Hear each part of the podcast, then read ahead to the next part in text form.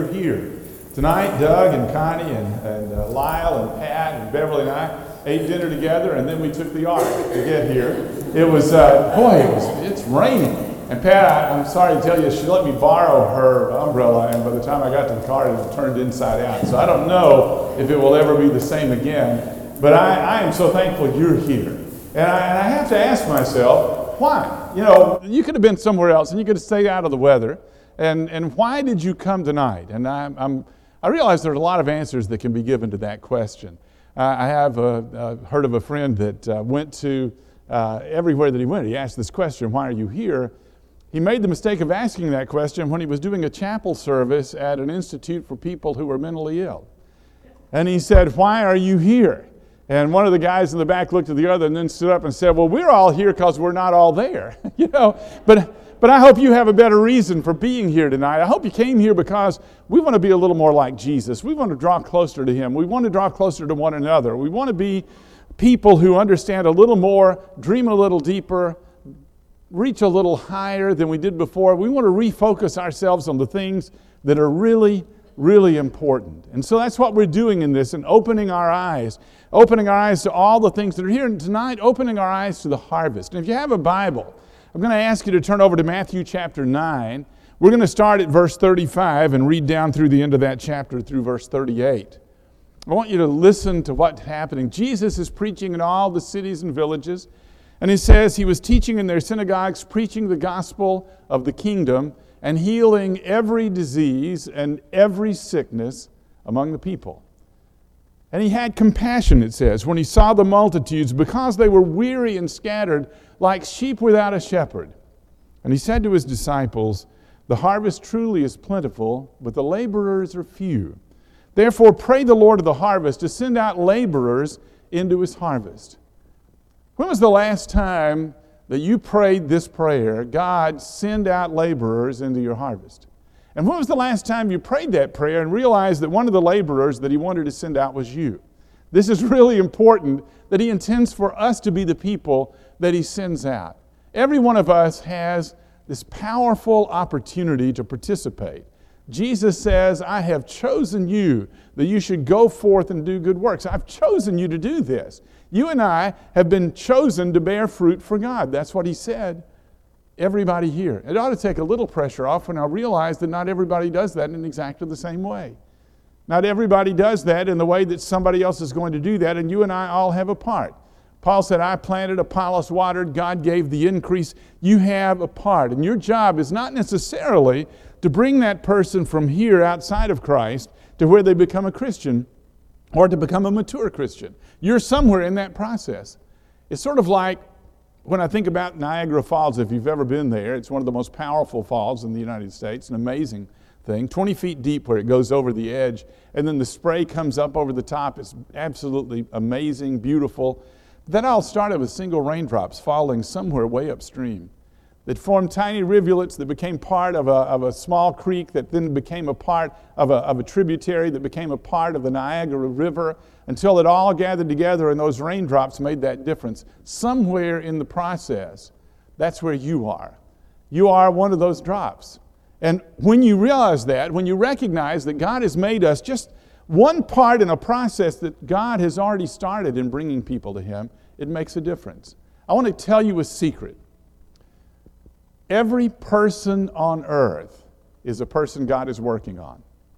Whether they're an atheist or a Buddhist, doesn't really matter. Whether they are a Hindu, it doesn't really matter. God cares about everybody that He's made, and don't think for a minute He leaves them alone. From the time that we are born until the time that we die, God is bringing influence in the lives of people. And He wants to bring them to people who will move them closer to Him, which means God is working to bring people close to you for a reason. All in your life, it's not just an accident.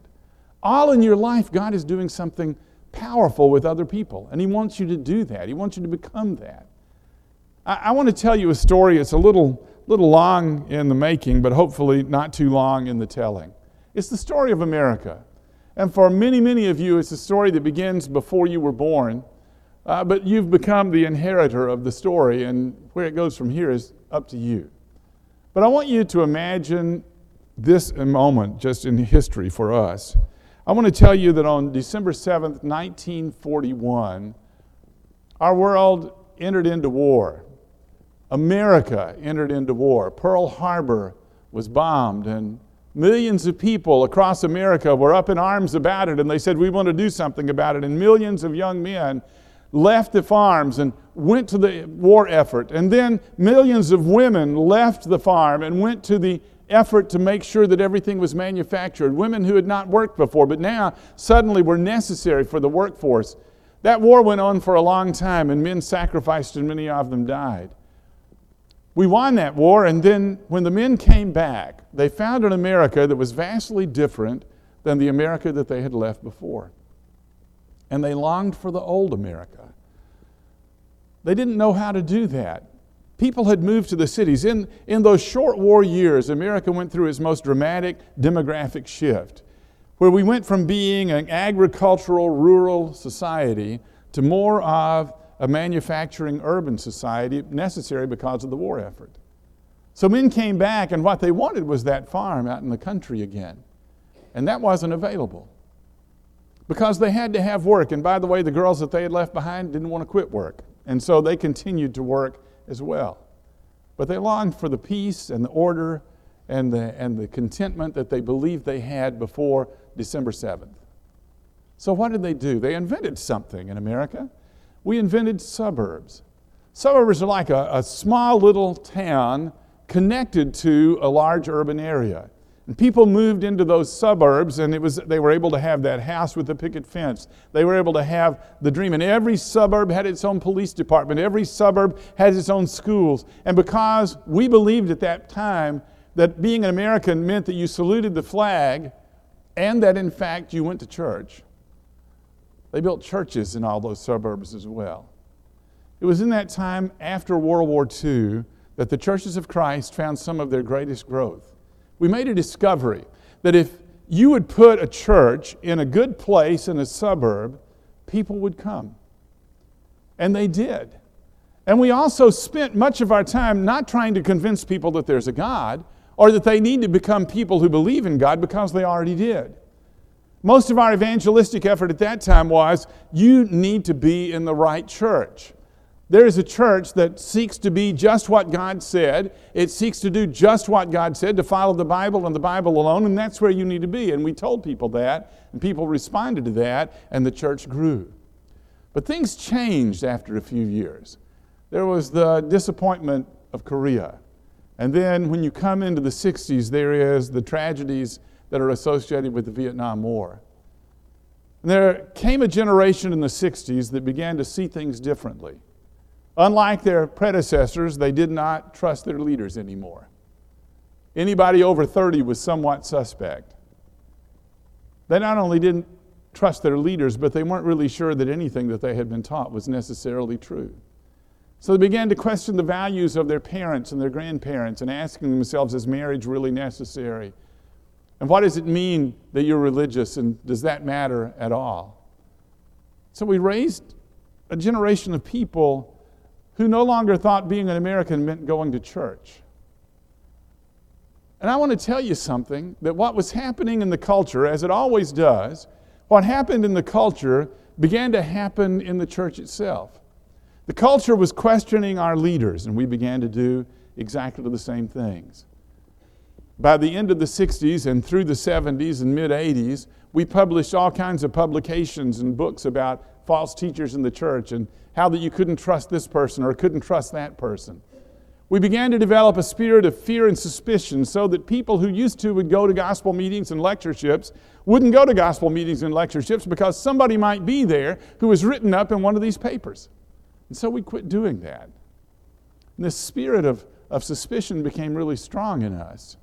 Somewhere toward the mid to late 1980s, fear can only last so long, and people decided not to be afraid of that anymore. And to counteract that, in the churches, we began to talk about congregational autonomy. That every congregation was independent of every other congregation, and we will do what we will do, and you do what you do. And if you feel like you need to write us up, you go ahead because we don't read your paper anyway. That's what happened somewhere toward the mid to late 80s. And so now there is this sense that we are independent congregations. And while it is true that every congregation of the Lord's church is autonomous, we lost something incredibly precious in that time. We lost our fear, which was okay, but we lost our sense of brotherhood. We lost the sense that we're a part of a magnificent movement of God in our time, that we belong to each other. And there is something that God is doing here not just in this congregation, but through his people all over the world. We lost that sense that that was happening. So today we come to a time in America where churches don't cooperate as much as they used to. I, you probably know this. When I was growing up, you didn't just know the preachers of other congregations, you knew the members. You would go and you would sing with them. You would attend their gospel meetings. You would be there whenever they would do the things. You had this relationship with people. That rarely happens these days. We simply don't do that so much. And again, reflective of America. You live in a neighborhood right now. I have a feeling that people a few houses down are people you don't know. There was a time in America if somebody would knock on your door, you would say, Well, come on in. When was the last time somebody knocked on your door that you didn't know and you went, Wow, I'm so glad you're here? You don't do it, do you? In fact, you kind of think they're Jehovah's Witnesses. But you don't do it. Those are the people who knock on your door. We've become isolated, and in the time where we have all these communicative devices, we don't have a lot of real friends. We have a lot of Facebook friends. We don't have a lot of real relationships in our lives. We've become isolated in America, and churches have become isolated as well. We're reflecting the trend that is in our nation. As Americans, we are less likely to commit to anything long term. As Americans, we are less likely to keep our word, less likely to enjoy or even appreciate sacrifice, and more likely to want to do what we want to do than ever before. In the church, it reflects in our worship, it reflects in a lot of other things that we do. It reflects in our evangelism, guys, and this is the thing that's important to me right now. It reflects in what we see in the answer to that prayer of Jesus. Pray the Lord of harvest that he will send workers into his harvest. And let it be me. I think it reflects in that in that we are less evangelistic than we used to be in general. In our time, when it comes to the Great Commission of going into all the world and preaching the gospel to every creature, Mark 16, 16, or going and making disciples of all the nations, Matthew 28, 19, we're a little we're a little less likely to be doing it. There are four kinds of churches that I see among us today in, in our brotherhood. Four different kinds of churches as it relates to the way that we evangelize and do. And when I talk about the four different kinds of churches, let me just say that these four kinds of churches are made up of individuals who also reflect these four different kind of attitudes. I want you to ask yourself, what is the Buford Church of Christ? Where does it fit among the four different churches we're going to talk about? And where do I fit when it comes to the way that I reach out? I want, you to, want to tell you that, first of all, the smallest grouping of churches among us are what I would call inside in churches. What do I mean by inside in? Well, just let me back up. I, there's one before that. that let me just say that one, the smallest group is actually out the inside, and the smallest group is the dead church. You remember that statement that's made in book of Revelation? When he writes to the church at Sardis, I know your works, that you have a name that you're alive, but you're dead. That's what he says about them there in Revelation chapter 3, verses 1 and 2. What's a dead church? Well, it's not a church that just meets together and sings funeral songs. Let me tell you what a dead church is. A dead church is a church that doesn't love the lost very much, and they really don't even love each other very much.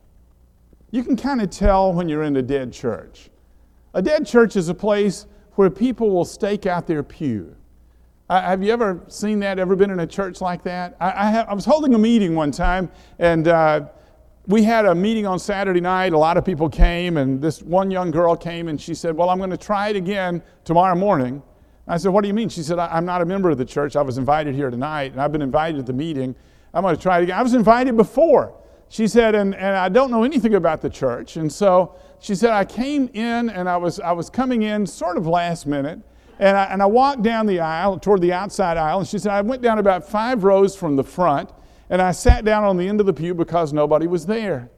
And she said, I had been sitting there only for a really short time when an older lady came up and said, You are sitting in my seat. You're going to have to move. And she said, I didn't know anything about the Church of Christ. I thought maybe you bought your pews. I didn't know. And so she said, I thought, okay. Well, and so, so I moved back and I went about three fourths of the way back and I sat down and the services started. And she said it had just started when a young woman with two children came up and she said, You're going to have to move out of this seat. You're sitting in my seat. And she said, So I got up and I walked out of the building and I've not been back. And I said, I want you to come tomorrow for sure. I, I want you to be there. The next morning I spoke and I told this story. And I said, And I know the names of those two ladies. And if you don't respond this morning, I'm going to call your name. I was lying through my teeth. I didn't know who they were. And I had to tell them that. But I'm concerned because in a dead church, we're more concerned about saving our seat than we are about saving a soul. Dead churches are like that. Fortunately, there aren't that many dead churches among us. There aren't very many at all. But the, the, the, biggest group of churches among us are the inside in. Can I tell you, the inside in churches are churches that really love each other? I mean, they really love each other. Do you, do you, remember when Jesus said, By this shall all men know that you are my disciples if you have love for one another? John 13, 34, and 35. You can identify churches because they, they love each other. Inside in churches really do. I'm telling you, if, if you're an inside in church and somebody gets sick, they're going to get a lot of casseroles. Somebody is going to be over there all the time saying, Can I do something for you? Can I help you? Inside in churches love each other. They really do. If you fall out of faithfulness in an inside in church and you haven't been there for a while, there is a very good likelihood that somebody from that church is going to come and look you up and say, Oh man, we miss you. We need you back. And, and, and, when you would say to them, Look, you don't judge me, they would say, I know I can't judge you, but I have every right to love you because you're family and we really want you back. Inside in churches are great at that. You'll see them greeting each other in the foyer, talking to each other in the pews, hugging each other every once in a while. Inside in churches really love each other. And the preacher gets up on Sunday morning and he says, Welcome to the friendliest church in town. But what he means, and doesn't know that he means, is Welcome to the friendliest church in town if you're one of us. But if you're a visitor, we probably aren't going to pay a lot of attention to you. That's the inside in church. They love each other. They don't really love the lost.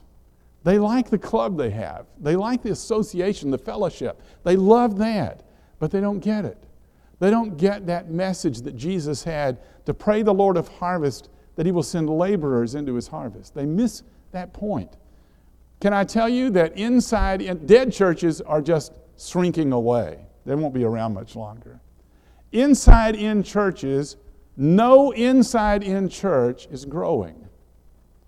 They're all either holding their own, but more of them than not are shrinking. There are only two ways that inside in churches increase in number. One of them is they merge with another congregation and then put on seminars about church growth. When in fact they're not growing at all, they just put two congregations together. The second way that they grow is to hire a preacher that everybody likes to listen to and steal sheep from other congregations. That's the other way they grow, and they think they're growing when they're not. Let me tell you something if your numbers are going up and you're not baptizing anybody, it's like switching deck chairs on the Titanic. The ship is still going down. I'm just telling you, that ship is going down if you're not baptizing people. Inside in churches aren't growing. That brings me to a third kind of church among us, and these churches are growing. I would call that church the outside in church. This is a church that not only loves each other, but they love visitors. I'm telling you, they love visitors. It reflects to me something that was said by Isaiah long ago when he said, Many people should come and say, Come, let us go up to the mountain of the Lord, to the house of the God of Jacob. He will teach us of his ways, and we will walk in his paths. These are people who really know how to invite people to church, and they do it. They do it. They invite people to church.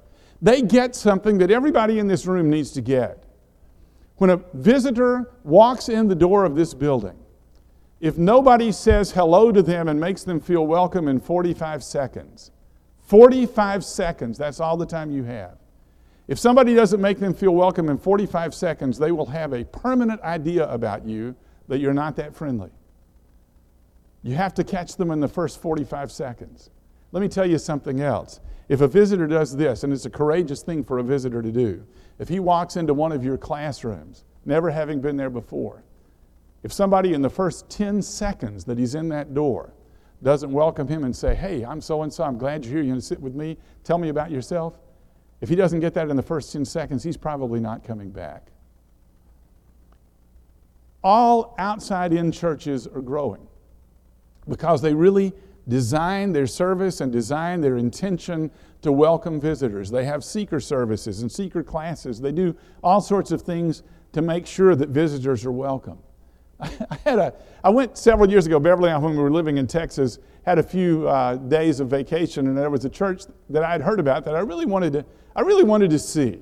Uh, because they were growing and, and they really did have a, a, reputation for welcoming visitors. And I thought, well, I'd like to see how that works. So, so we went.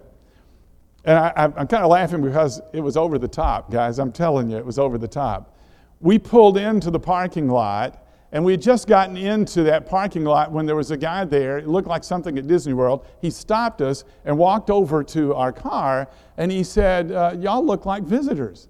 And I said, Well, yes, we are. He said, Well, that's great. We absolutely love visitors. We have a special place for you to park. And he had a handful of purple flags that had suction cups on the bottom and went on the front of my car and had a big V on this flag. And he said, Now there's a guy over here who will show you where to park. And so we went about 100 yards up in that direction. There's a guy there that stopped us. He looked pretty official. He said, Y'all look like visitors. I said, Yes, we are. I said, Did the V give us away? Or he said, No, we're just really thrilled you're here. He said, That's great. And he pulled up that uh, thing off the car.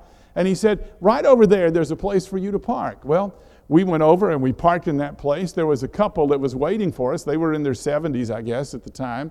And uh, they said, Y'all look like visitors. And I said, Yeah, we are. And, uh, and uh, he said, Listen, we've only been at this church for about a year, but this is what we've been praying for all our lives. We have always wanted to find a church just like this. You're going to love it here. If you're looking for a church home, you just found one. Listen, just go right up that sidewalk and, and uh, you'll see what you need to do next. We got halfway up the sidewalk, and there was a guy there with a handful of brochures. And he said, Y'all look like visitors. And I said, Well, yes, we are. And uh, and he said, he said, Well, have you thought about being a part of this church? He said, Let me give you some brochures here about some of the ministries that we have in this church. And he had a handful of them, and he just kept giving us these things and, and said, This is a great church, and there's a place for you. I promise you, there's a place for you in this church. Well, we went past him and we got to the door, and there was somebody standing at the door that opened the door and said, Y'all look like visitors.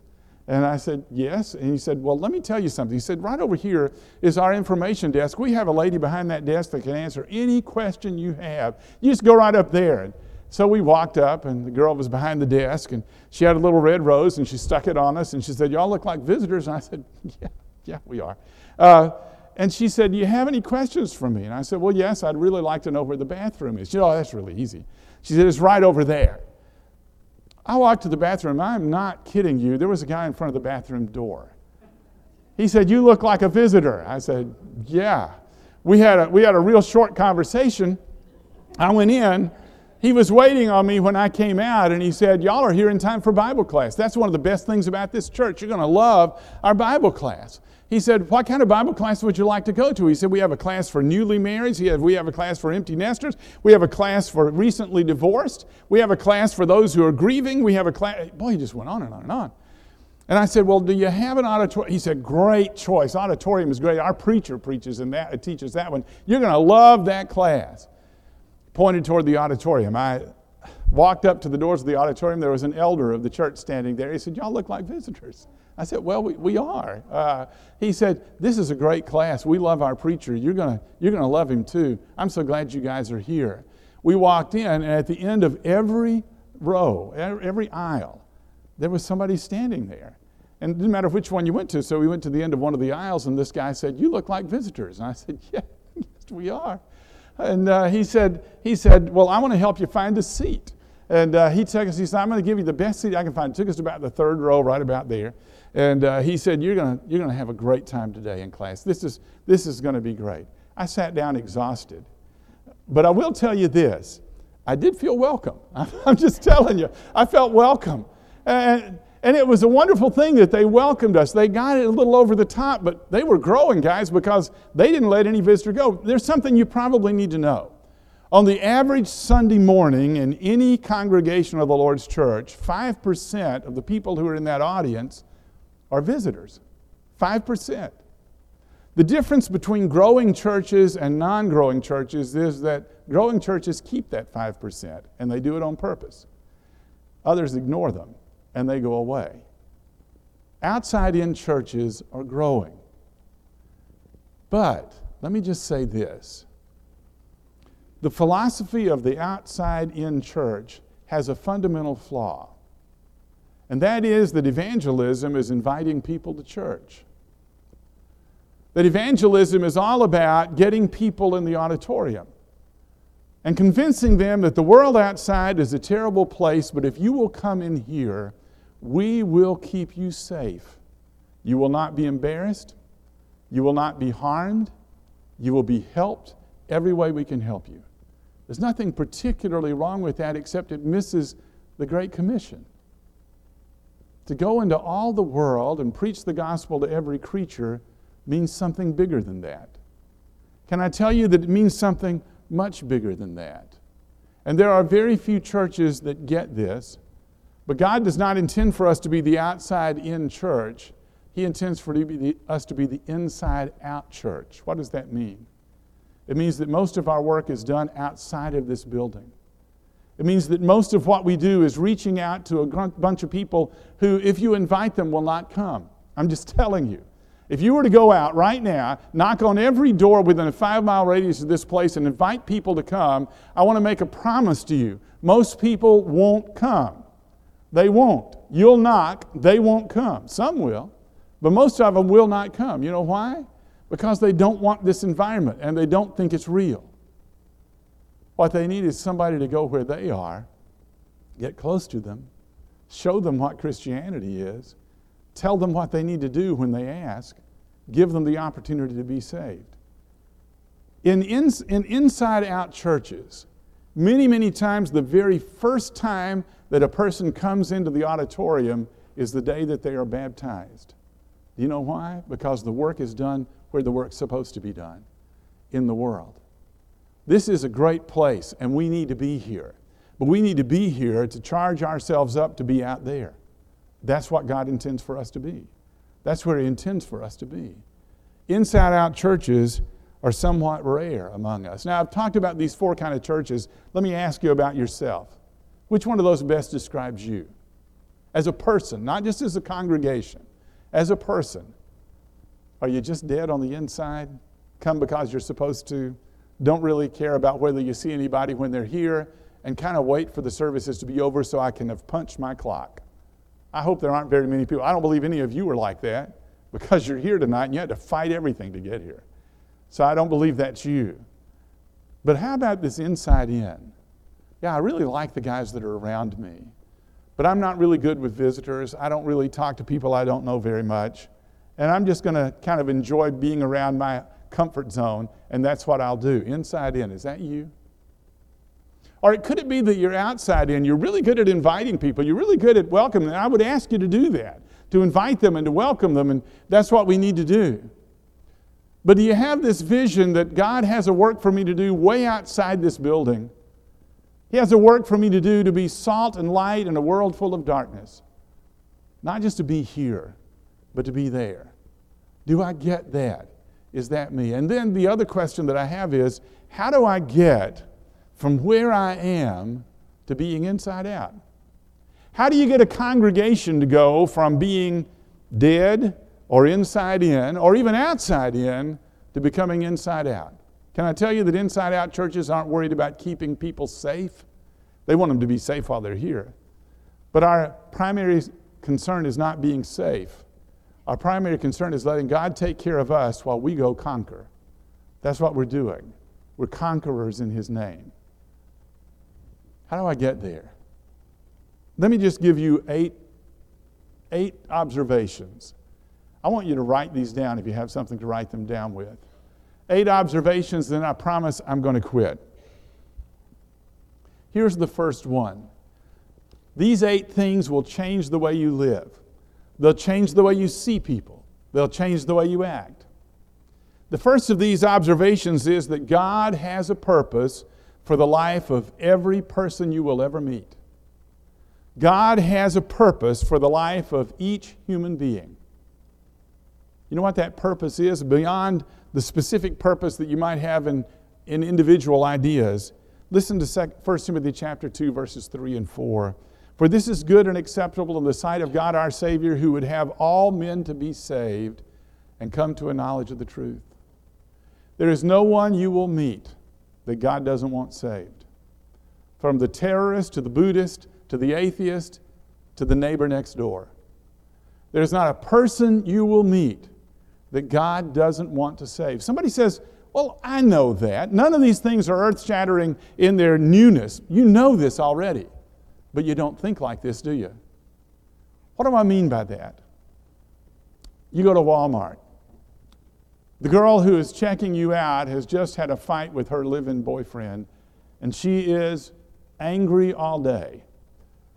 And everybody that comes by, including you, she will bite your head off if you ask her a question. How do you respond to that?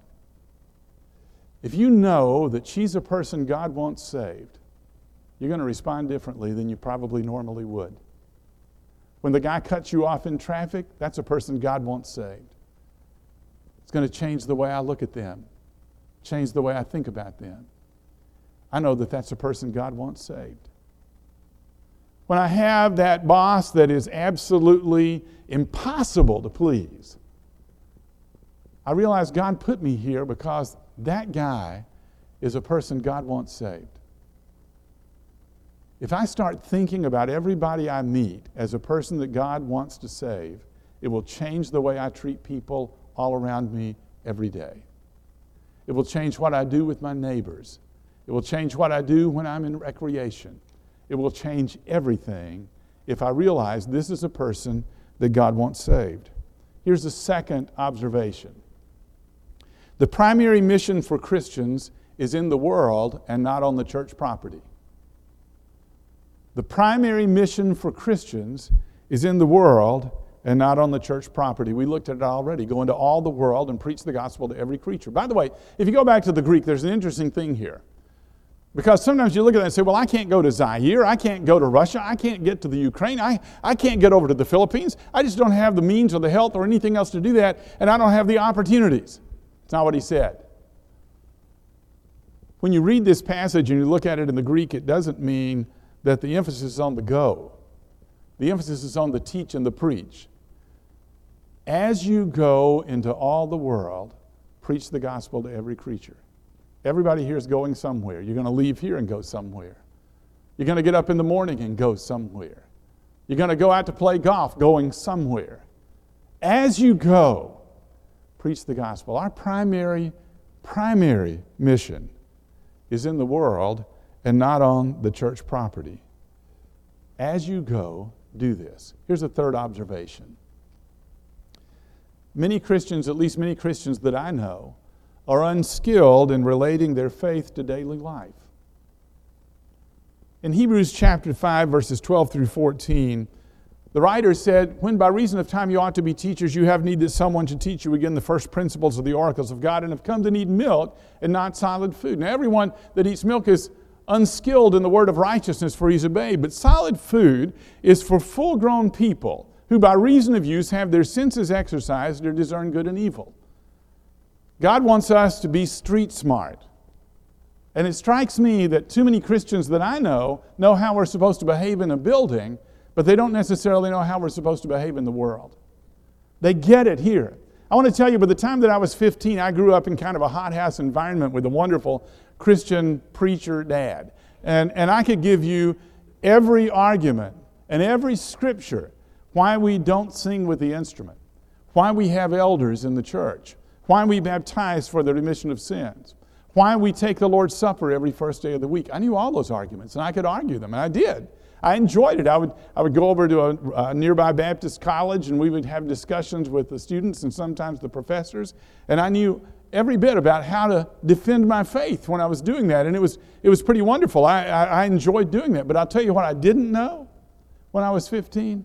I had no clue how to withstand temptation. I didn't know how to deal with difficult people. I didn't understand compassion. I didn't get it.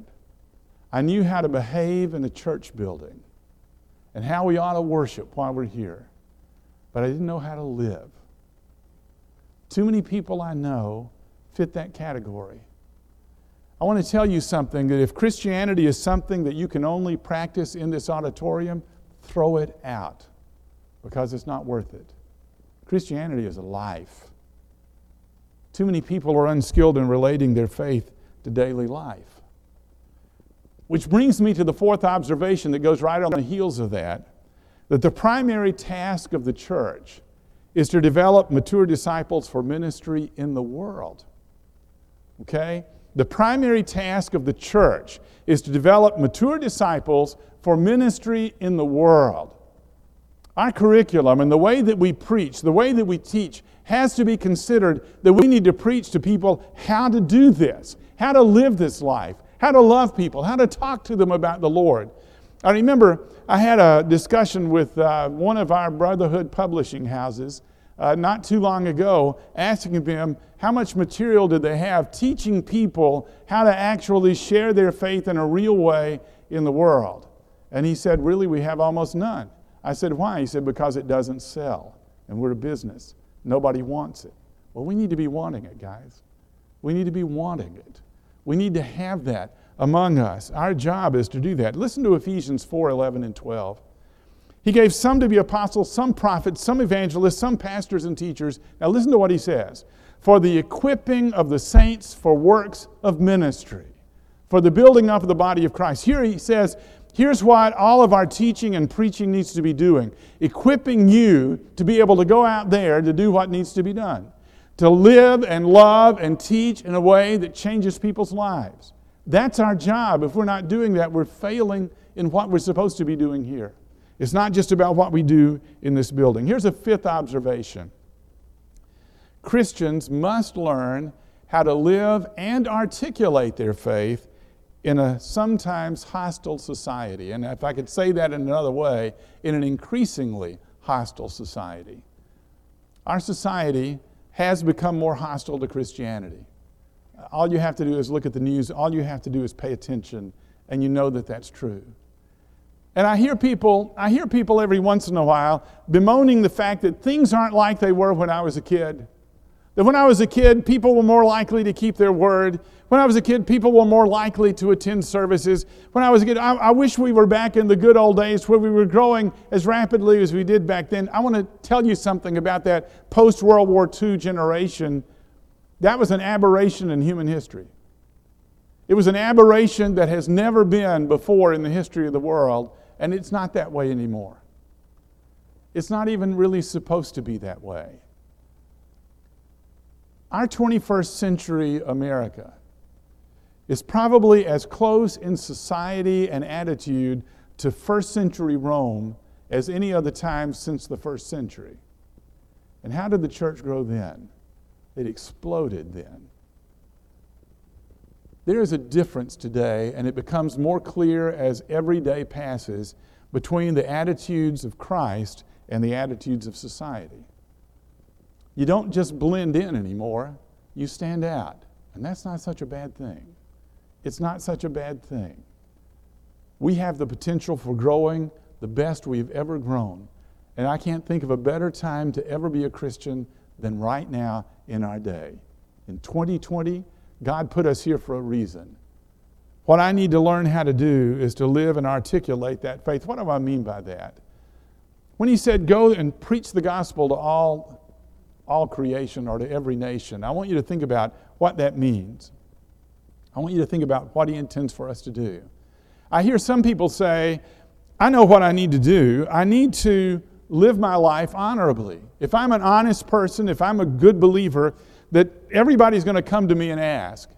That's not necessarily true. Sometimes they do. They'll ask for a reason for the hope that's in you. When your company has downsizing and uh, everybody else is panicking and you're not, they may want to know why. You have an opportunity, and you should use that opportunity. But Christianity can't be just caught, it also has to be taught. You have to open your mouth and speak. Live that life, but open your mouth. Otherwise, they won't. I had a lady that came in one Sunday morning. We were doing a, a television broadcast in South Alabama that went over South Alabama and Georgia and into, and into Northwest Florida. A lady showed up on church, at church one Sunday morning and came, wanted to be baptized. None of us had ever met her before. One of our elders met her and said, Well, uh, how, where did you come in contact with the Church of Christ? She said, I really didn't. She, he said, Well, then uh, who taught you? And she said, I've been watching the broadcast. And I knew that I needed to be baptized. And I didn't know any else place to go that did this. So I, I came here. I live, in, I live in Florida. I drove up here to be baptized. We baptized her that morning. She went back to Florida. The very next day, I got a call from a lady who was crying. She said, I work at the phone company. The lady that you baptized yesterday has worked by my side for more than 20 years. She said, I'm a member of the church. In all that time, in all that 20 years, I never once mentioned the name of Christ. I never once told her that I would even pray for her. I never once invited her to church. And she said she came in this morning telling everybody why they needed to be a Christian. And what a wonderful thing it was to have her sins forgiven. And she said, I realized what a terrible example I've been. She said, But I want to make you a promise. I'm going to be talking about my faith from now on. I want to be more like her. And I don't want her to be lost. And I want to work with her and make sure she stays faithful. And I'm making you a promise, and I'm making that promise to God. She had been an honest person. She had lived next to her, worked next to her for 20 some odd years, and the lady would never have been a Christian had somebody not taught her. You got to speak, guys. We need to learn to live and articulate our faith. Sanctify the Lord God in your hearts. Be ready to give always a defense to everyone who asks you a reason for the hope that's within you, with meekness and fear, having a good conscience that when they defame you as evildoers, those who revile your good conduct in Christ may be ashamed. He said, Listen to this. He said, First of all, you live it, and then you talk it. That's the only way that people are going to be converted. Here's number six, okay? Number six preachers have to begin to see preaching as a life choice and not a career. Guys, if preaching is a career, it's a terrible career. If it's a life, it's absolutely wonderful. Do you remember Paul? He said, I'm debtor both to Greeks and to barbarians, to wise and to foolish, and as much as in me is, I'm ready to preach the gospel to you who are at Rome. That was Paul. He said, If I preach the gospel, I have nothing to boast of, for necessity is laid upon me. For woe is unto me if I do not preach the gospel. He says that in 1 Corinthians chapter 9, verse 16. What does he mean by that? He means there's nothing special about me because I'm preaching, but there's something special about the message.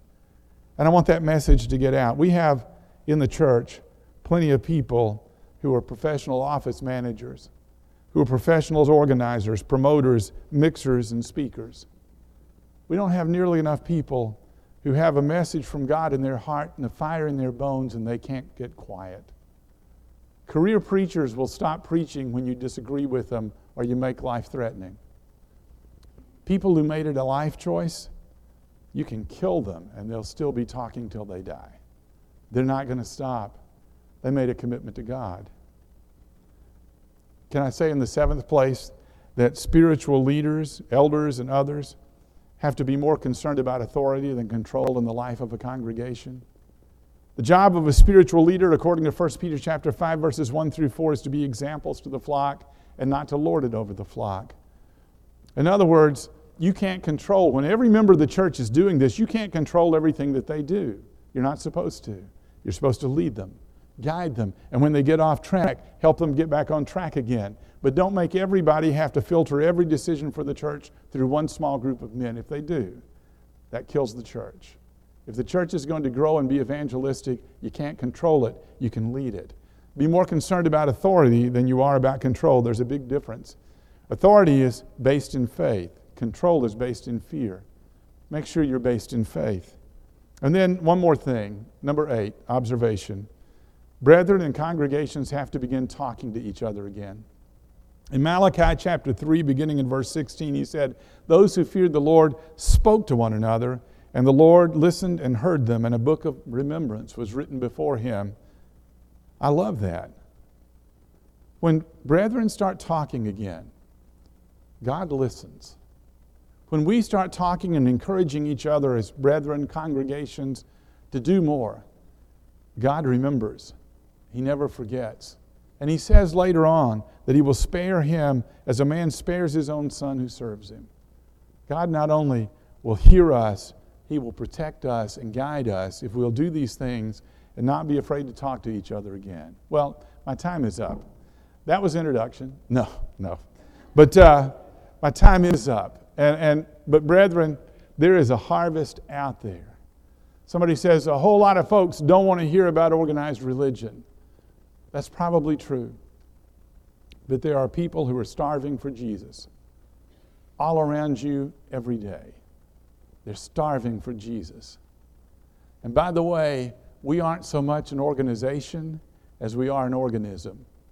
We are a body, we are a family. And every person on earth has a place where they can fit in. And all they need is somebody to show them. That's you. That's me. That's who God made us to be. I'm asking you to be that person. If you're that dead person, it's time to make a change. God brings dead people to life. The God who took the valley of dry bones and made them stand up an exceedingly great army can take your dry bones and make you a soldier. If you're that inside in person, ask God starting tonight, open my eyes to see the opportunities. And I can promise you that before seven days is over, you will be praying, God, I'm seeing too many, I can't get to them all. If you'll just start praying that tonight, I promise you, He'll bring people into your life. He always will. You'll see them everywhere. You didn't see them before. If you're an outside in person and you think that the world is a really dangerous place and this is the only safe place, I'm reminded that Jesus talked about that the storms are going to come. Remember?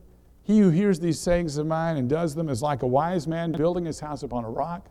The rains descended, the floods came, the winds blew and beat upon that house, and it stood because it was founded on the rock. Whoever hears these sayings of mine and doesn't do them is like a foolish man building his house upon the sand. The rains descended, the floods came, the winds blew and beat upon that house, and it fell, and great was the fall of it. Did you hear something here? It didn't matter whether you built on a good foundation or a bad foundation, the storms are going to come. The floods are going to rise. The wind is going to blow for every single one of you. For me, for you, for every single one of us. The difference is that when the Lord helped you build that house, when you put it on the foundation of His Word, you withstand the storm. There is no safer place in the world to be than in the midst of a terrible storm with the Lord on your side. So don't be afraid. And if you need some encouragement to do that, that's what this invitation is about. If you need to be baptized, please. Jesus said, He who believes and is baptized shall be saved. Just believe Him and do it.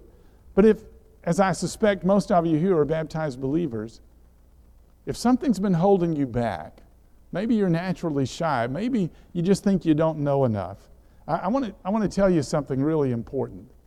You don't have to take a course. You don't have to spend years of preparation. You just have to start. You just have to start. God will open doors like you won't believe, and things will change all around you. He'll change you and change your whole world if you'll just start. And maybe the place to start is right here, right now, asking God, open my eyes, help me see, help me walk through those doors. Why don't you come while we stand and sing? His.